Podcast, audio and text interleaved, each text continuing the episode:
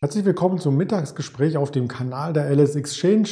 Wir haben Mittwoch, den 1. Dezember 2021. Das erste Kalendertürchen ist vermutlich schon geöffnet und bringt für den DAX zumindest steigende Kurse mit sich. Das schauen wir uns gleich genauer an.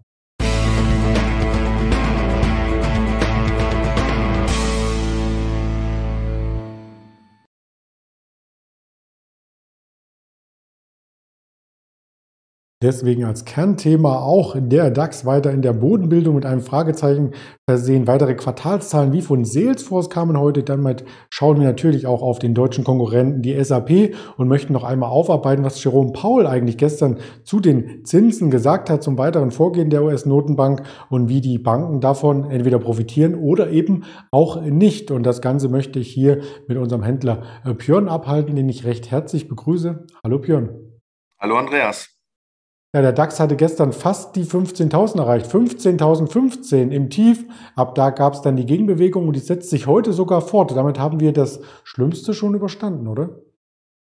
Für heute vielleicht schon, aber wenn man eine Glaskugel, die muss ich wahrscheinlich erstmal wieder putzen, kann ich dir nicht sagen. Also ähm, wir hängen ja alle an den Nachrichten und wenn neue negative Nachrichten, sei es zum Lockdown, möglichen Lockdown oder zur Virus-Variante kommen, äh, dann kann es natürlich auch wieder ganz anders aussehen. Also so weit möchte ich mich nicht aus dem Fenster lehnen wie du.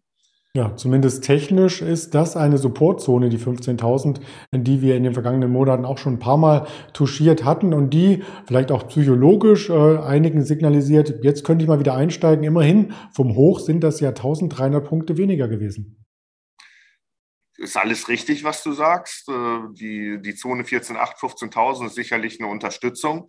Aber der DAX ist ja nicht alleine auf der Welt und wir sehen auch hohe Bewertungen in Amerika. Und gefühlt ist es jetzt eine ganz, ganz andere Situation als in den äh, vergangenen Monaten bezüglich der Virusvariante, weil wir zu wenig Informationen haben. Und äh, da spielt die Angst natürlich jetzt auch wieder eine Rolle. Und da fühlt man sich eigentlich wie im vergangenen Jahr. Äh, als man noch auf den Impfstoff gewartet hat. Es kann ja durchaus sein, dass die Impfstoffe doch nicht so wirksam sind. Das sagte ja gestern auch der Moderna-Chef. Ähm, der Herr Sahin von äh, BioNTech hatte gesagt, dass man schon äh, wahrscheinlich vermutlich einen guten Schutz noch haben wird mit dem äh, BioNTech-Wirkstoff, mit dem Impfstoff. Aber da sieht man erstmal die Unsicherheit und äh, wie gesagt, ähm, ich bin da schon etwas, äh, wie soll ich sagen, bisschen reservierter, was so ähm, die nächsten Tage und Wochen angeht. Also ich hoffe schon, dass die nochmal nach oben laufen. Aber in unserer letzten Schalte, weiß ich noch, da war die Welt ja noch in Ordnung. Alle Welt äh, rief nach einer Jahresendrallye. Da siehst du mal, wie schnell das alles äh, wieder passé sein kann. Ne? Mhm. Und da ändert sich auch schnell die Volatilität mit solchen Meldungen. Auch den VDAX, den schauen wir uns immer gerne mit an als Gradmesser. Da gab es ja zu der Zeit, wo wir die letzte Schalte hatten, wo es um die Jahresendrallye ging, ein Jahrestief im VDAX New und in dieser Woche, beziehungsweise am Freitag sogar das Jahreshoch. Also so eng liegen dann quasi Gier und Angst beieinander. Ja, das geht ja relativ schnell, aber wir sind ja immer noch auf einem moderaten Stand von 25 Punkten, glaube ich, jetzt im VDAX New. Ähm, das sind jetzt äh, in 1,5 Prozent wird äh, somit eigentlich Tagesschwankungen unterstellt. Und äh, das ist eigentlich für, für das Umfeld ist das eigentlich äh, ähm, nichts Besonderes. Aber wie du sagst, schon sagtest, äh, ähm, die, die, der VDAX war auf dem äh, Jahrestief äh, vor ein paar Wochen noch und ähm, das, da sah man halt auch die Sorglosigkeit. Da war für viele das Jahr eigentlich schon gelaufen und da hatte man eigentlich noch mit so einem leichten Hochlaufen gerechnet im Markt. Hm. Das Jahr schon gelaufen könnte auch für Jerome Paul gelten, denn er hat gestern noch einmal bestätigt, dass er bei seiner Politik bleibt. Börsianer waren ein bisschen verschnupft nach seiner Rede, ähm, weil sie ja dachten, gerade bei den neuen Erkenntnissen zu Corona könnte die US-Notenbank mit noch mehr Liquidität oder länger anhaltender Liquidität die Märkte fluten. Das war aber nicht geschehen. Nein, also er zeigte sich besorgt auch über die anhaltende hohe Inflation, die wir auch in Amerika sehen. Und äh, es klang eher so, als wollte er das Tapering, also die Anleihekäuferin, äh, Anleihekäufe schneller ähm, zurückführen äh, als bisher geplant. Und äh, das hat die Märkte natürlich auch erstmal, den Märkten erstmal einen Dämpfer äh, verpasst. Wir haben dann auch gesehen, äh, äh dass dann äh, der Goldpreis gefallen ist und äh, ähm, das äh, ist ein Zeichen wieder, dass wir eventuell schneller steigende Zinsen in Amerika sehen könnten. und die steigenden Zinsen, die sind wiederum gut für die Banken, wenn man das richtig interpretiert oder die Kurse sich anschaut. Die Deutsche Bank, heute mal der Intraday-Verlauf, die arbeitet sich von links unten nach rechts oben. Ja, das Umfeld passt ja. Also steigende Zinsen ähm, sind äh, für Bankaktien ähm, eher mal gut, ähm, da man die äh, Marge ähm, ausweiten könnte. Ähm, also der Sektor ist dann einer der wenigen äh, Gewinner in, bei einer Zinswende ähm, und Zinserhöhung. Ähm, man muss natürlich auch ähm, äh, nochmal überlegen, dass äh, also das ist mein Eindruck, ähm, dass jetzt eher mal Kurse Nachrichten machen. Wir sehen jetzt steigende Kurse bei den Euro, insbesondere bei den äh, europäischen Bankenaktien und da fällt einem eigentlich jetzt nur die, die, die äh, Äußerung von äh, Fed gestern ein. Aber ob das wirklich der Fall ist, weiß man jetzt auch nicht. Ne? Also wir haben, ich glaube, wir hatten im Vorfeld ja auch schon über Goldman Sachs gesprochen. Die waren gestern, glaube ich, nur halbes Prozent fester, 0,7 Prozent äh, fester.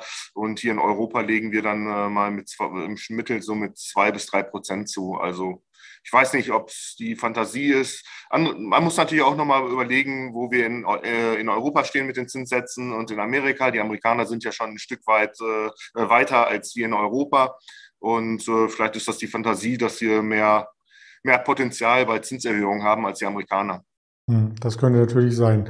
Ja, lasst uns auf ein ganz anderes Thema blicken. Quartalssaison ist noch nicht ganz vorbei. Jetzt kamen noch Zahlen von äh, Salesforce und die haben einige überrascht, insbesondere auch, weil es eine Personalie gab. Ja, die Zahlen, äh, die waren eigentlich fürs dritte Quartal, fürs vergangene Quartal recht gut. Die äh, Umsätze lagen auch über den Erwartungen der Analysten. Und ähm, da hätte man eigentlich mit gerechnet, dass der Markt positiv reagiert, aber die Aktie, die ist jetzt ähm, sieben ähm, Prozent schwächer gerechnet zur, ähm, zum Wall Street Schlusskurs der Salesforce Aktie. Hintergrund ist der, dass man wohl in, in Zukunft, also der Ausblick, der ist so ein bisschen negativer und der ist unter den Erwartungen. Äh, was die offizielle Börse nachher in Amerika machen wird, muss man schauen. Also aktuell sind wir so sechs bis sieben Prozent schwächer. Ähm, Vorstand, ähm, der Gründer von Salesforce, der hat sich noch einen Co-Vorstand mit ins Boot geholt. Das ist die Personalie. Ob das, dir jetzt auch nicht so viel zu sagen. Ähm, kann natürlich auch daran liegen, an der großen Übernahme. Salesforce ist ja auch durch äh, Slack äh, gewachsen, durch die Übernahme und dass man dann vielleicht äh, mehr Kapazitäten braucht auf der Führungsebene. Hm. Charttechnisch auf jeden Fall spannend. Ich habe hier für die Podcast ähm, äh, Zuhörer auch den Tageschart von der Nasdaq mal eingeblendet mit dem Schlusskurs von gestern. 284 US-Dollar und um die 280 verläuft der Aufwärtstrend. Also nach aktueller Indikation wären wir leicht drunter. Also da könnte auch heute noch etwas äh, passieren und nicht verwirren lassen vom aktuellen äh, Kurs an der LSX. Das ist natürlich die Bezugnahme zu gestern 23 Uhr. Also da leicht im Plus, aber zum Schlusskurs in New York natürlich diese 7%, die du gesagt hast, im Minus. Die Frage drängt sich für DAX-Anleger natürlich auf. SAP, ist das dann gut für SAP, wenn Salesforce eine etwas düstere Prognose Prognose bringt oder ist der Gesamtsektor damit unter Druck? Ja, das sind Fragen, die man eigentlich Analysten stellen müsste. Ich kann die, die Frage ganz einfach beantworten. Das ist gut für SAP. Die Aktie von SAP ist heute ungefähr anderthalb Prozent fester. Also muss die Nachricht schon gut gewesen sein. Ähm, Nee, mal Spaß beiseite. Das kann man drehen und wenden, wie man will. Man muss halt die aktuellen Zahlen dann von SAP angucken und dann vergleichen, was dann die Peer Group macht. Aber dazu, dazu fehlen uns halt die aktuellen Zahlen von, von der SAP.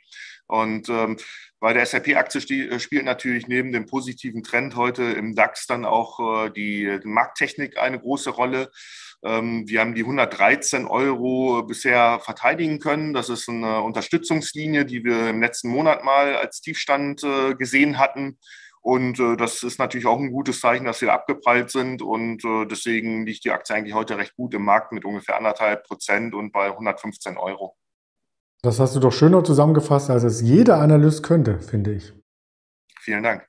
Chapeau. Wir schauen noch auf die Termine, die uns heute im weiteren Verlauf erwarten. Und zwar ganz wichtig, 14.15 Uhr, die ADP-Beschäftigungsänderung, der Blick auf die privaten Jobvermittlungen in den USA, so als Vorbote für die offizielle Arbeitsmarktstatistik, die am Freitag kommt. Und 16 Uhr ISM-Index sowie eine neue Rede von Fed-Chef Jerome Paul, er wird nicht dasselbe sagen wie gestern, aber vielleicht nochmal ausführen, um 20 Uhr dann sich zurückzulehnen und das Fed Beige-Book zu lesen. Also da sind die Konjunkturprognosen verankert und wir verankern unsere Informationen auf YouTube, Twitter, Instagram, Facebook und natürlich auf den Hörvarianten Spotify, dieser Apple Podcast und Amazon Music. In diesem Sinne ganz lieben Dank für deine Expertise und bis nächste Woche, Björn.